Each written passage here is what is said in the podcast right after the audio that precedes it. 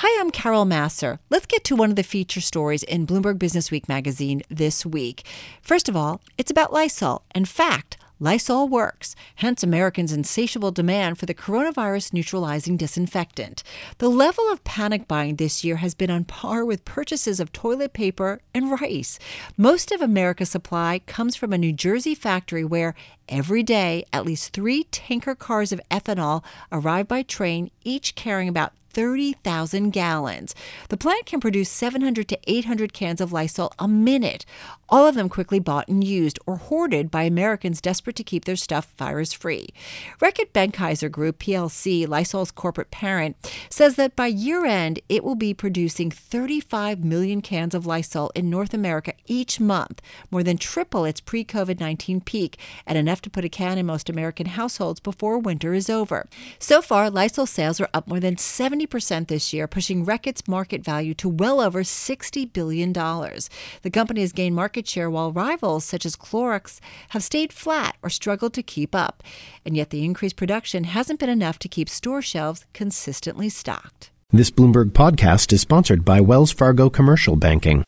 We're helping customers chart the way ahead in uncertain times. Lysol is working on it. The sanitizer maker is churning out more product than ever before, but with the pandemic winter on the way, that's still not enough. By Drew Armstrong. One of America's most recognizable icons of fresh scented cleanliness comes from New Jersey. No matter where U.S. shoppers are lucky enough to spot cans of Lysol, the sanitizing spray was almost certainly produced at the same sprawling, tan colored factory in a suburb an hour's drive from New York City. Over the noisy plant's concrete floors, a steady stream of empty cans clink through an assembly line, waiting to be filled. On the line, a machine packs them all with a blend of ethanol, another disinfecting chemical called a quaternary ammonium compound, or quat, and some scent. Employees call the mixture the juice. A machine called a Filtech scans each can to make sure it got exactly 19 ounces. Then a device called a crimper adds the metal top that will spray the Lysol through the attached plastic straw. In a separate room, another machine uses the straw to inject the butane that propels the spray. Then the can gets a bath in a pool of 140 degree water surrounded by a half inch of ballistic glass. This makes it almost impossible for the top to burst later, unless somebody throws one into a bonfire. If it's going to explode, it'll blow here, says Shazeb Malik, the site director, not on the shelf of a Walmart. Other machines push on the plastic nozzle, wrap on the Lysol label, and add a cap up top. The cans are bundled into cases and pallets, which are placed onto distribution trucks by forklift, while new empty cans arrive from a supplier in Pennsylvania. The pace has been quicker throughout the pandemic because the plant has been running around the clock, excepting the downtime for shift changes. Every day, the factory uses up at least three tanker cars of ethanol that arrive by train, each carrying about 30,000 gallons. The plant can produce 700 to 800 cans of Lysol a minute, all of them quickly bought and used, or hoarded, by Americans desperate to keep their stuff virus free. For the record, Lysol works. SARS CoV 2 is an enveloped virus, a clump of genetic material wrapped in a membrane of fatty lipid molecules. Lysol's ethanol and quat act as solvents, ripping apart the lipid skin and leaving the viral material inert. That doesn't mean anyone should inject it, a treatment President Trump suggested doctors consider with disinfectants, including bleach, earlier this year. Under no circumstance should our disinfectant products be administered into the human body, the updated Lysol website currently reads, because that's where people are at these days. Over the course of this maddening year, Lysol has been one of the few products that steadily experienced an unprecedented demand. It's approached frenzy, a level of panic buying on par with purchases of toilet paper and rice. In early March, when the New Jersey sales team tested the fervor by sending one retail store in Florida 10,000 cans, they sold out in less than two hours.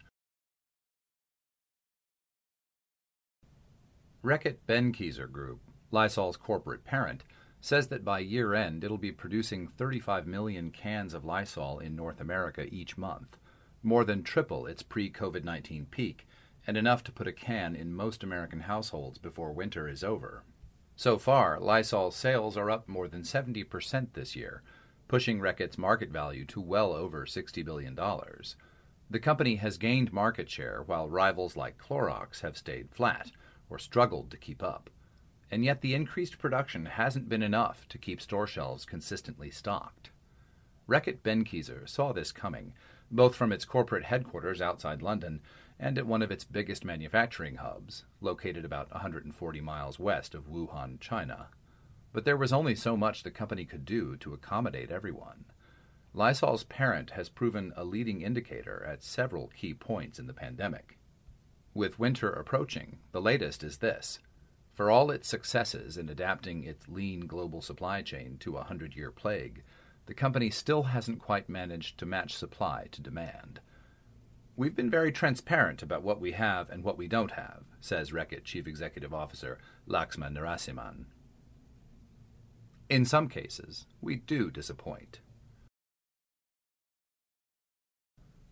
COVID terror would have sounded familiar to survivors of the cholera epidemics that swept much of the globe in the mid 1800s. Outbreaks killed hundreds of thousands of people who lacked access to clean water in the U.S. and Europe. One killed 3,000 New York residents in a matter of weeks and chased tens of thousands of people out of the city. By the end of the 19th century, germ theory had, for the first time, pointed to microscopic pathogens as the cause of infectious disease and businesses were promising new forms of chemical protection. In 1889, a German chemist named Gustav Raupenstrauch created Lysol. During the snake oil era, the early owners marketed Lysol as everything from a household cleanser to, more troublingly, a feminine hygiene product. Today's owners have restricted Lysol's use to surfaces, not people.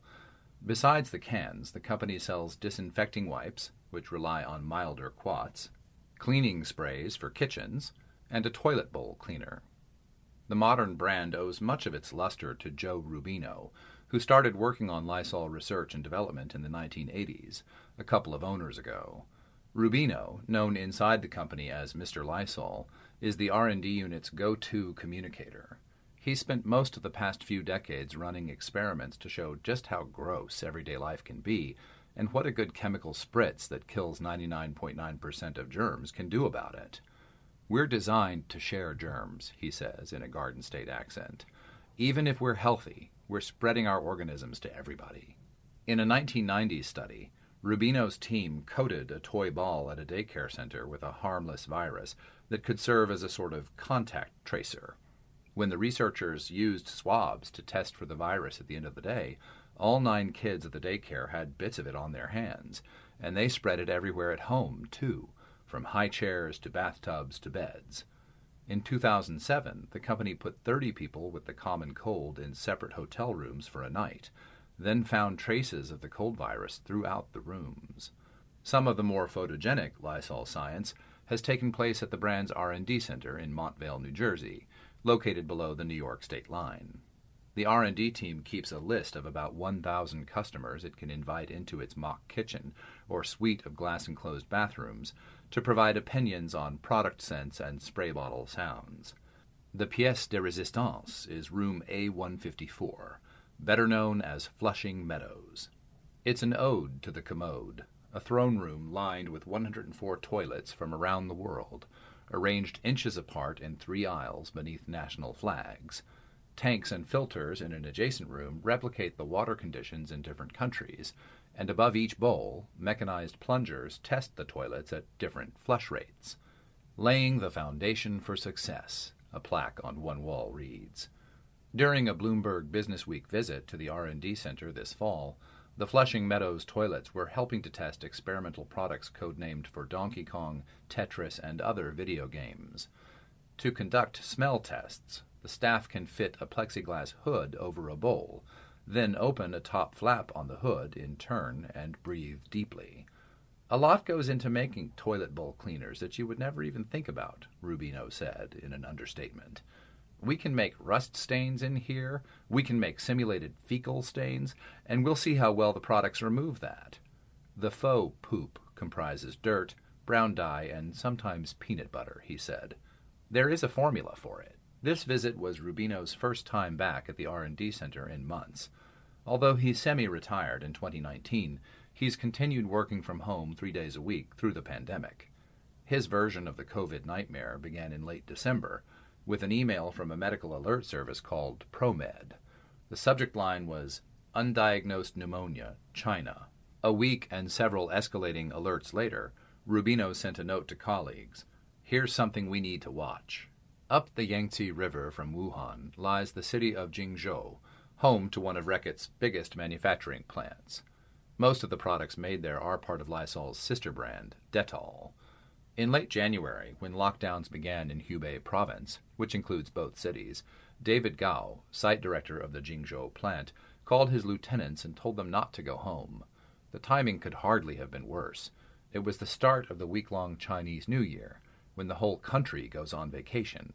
About 350 of the factory's 400 workers had already left the city, and not enough remained to restart disinfectant production. With the public health crisis spiraling, Gao canceled his employees' vacations and negotiated travel permits with the government to allow them to return to work. I talked to the government and told them we are the factory to make the disinfectant, Gao says. The permits came through WeChat, and managers helped return close to 300 people. One worker rode a bicycle six hours to get to the plant, Gao says. Another walked 13 hours. The government helped put the Reckitt staff up in hotels for weeks, isolated even from their families, and a neighboring factory boss topped up the plant's dwindling supply of masks in exchange for disinfectant. Gao says no one at the plant got COVID. The employees sacrificed a lot, he says. Nobody quit. By the end of January, people in Europe were testing positive for the disease.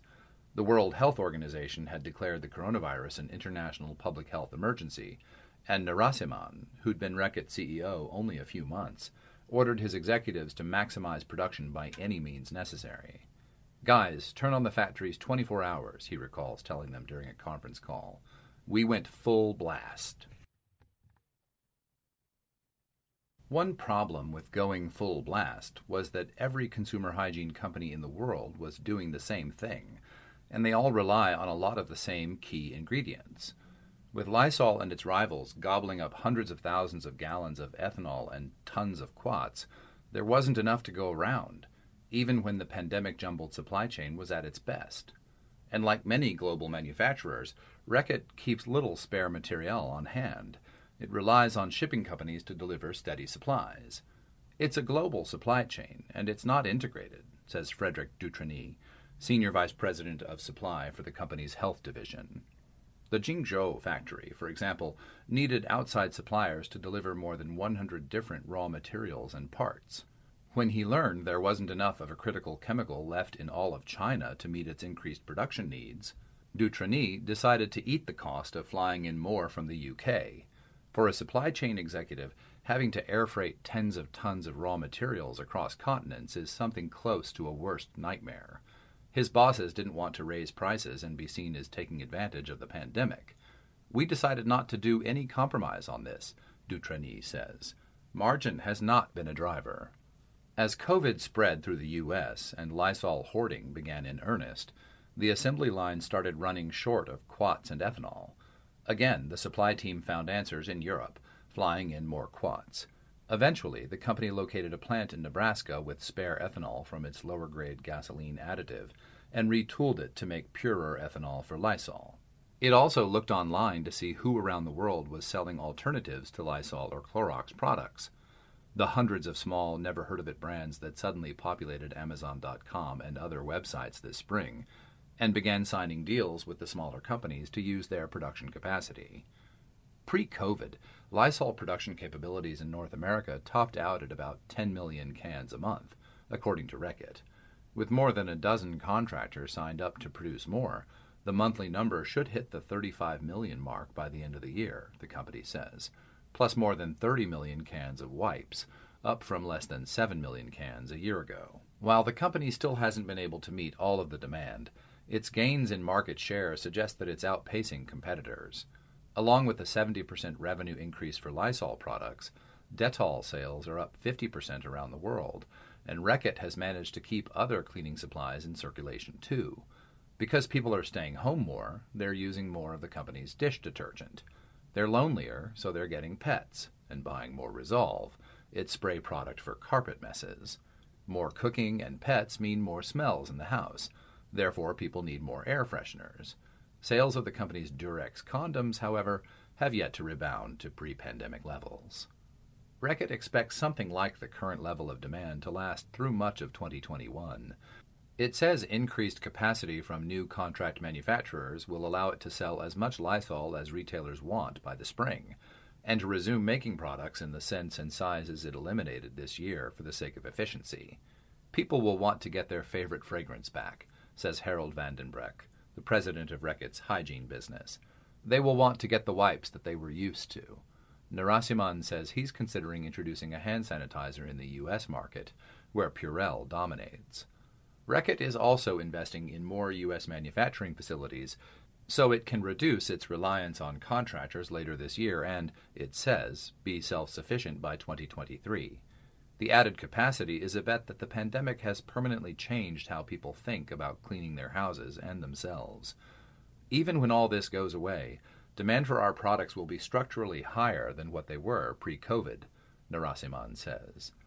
While that bet seems pretty safe right now, it remains tough for the company to gauge exactly where demand might settle. About three months ago, the Lysol team began sending 10 times its usual shipments to a group of 30 to 50 U.S. retail stores, depending on the day or week. Some days, the company says, every last item sells within two hours. It's not a perfect test. The Lysol team has received reports that customers post online whenever they spot cans or wipes in the test locations, bringing in more shoppers. For now, and likely through the winter, Many Americans in search of Lysol and other household disinfectants won't be able to buy as much as they want. During a typical shift at the New Jersey factory, from 7:30 a.m. to 3:30 p.m., a digital counter on a wall keeps track of how many finished cases the assembly line has produced. On that day this fall, with about an hour left in the shift, the count stood at 6,475 cases of Lysol, or almost 80,000 cans. In the packing area, the machines were still loud enough to require earplugs. Cal Swedberg, Reckitt's regional manufacturing director, looked up as hundreds of finished canisters wound down rows of conveyor belts stacked 20 to 30 feet high. Employees call it the wall of Lysol. As the cylinders rolled off the line to be wrapped into cases and then into 2,000 can pallets, Swedberg said, That lasts at Costco about three minutes. And that's one of the feature stories this week in the magazine. Check out more in the current issue of Bloomberg Business Week. It's on newsstands, online, and at Bloomberg.com, and of course, always on the Bloomberg terminal. I'm Carol Massar. November 30th through December 4th, join Bloomberg for a week dedicated to the mainstreaming of sustainable finance. Five days of events and insight. We're accelerating towards $75 trillion in sustainable finance. Learn more at Bloomberg.com slash SFW.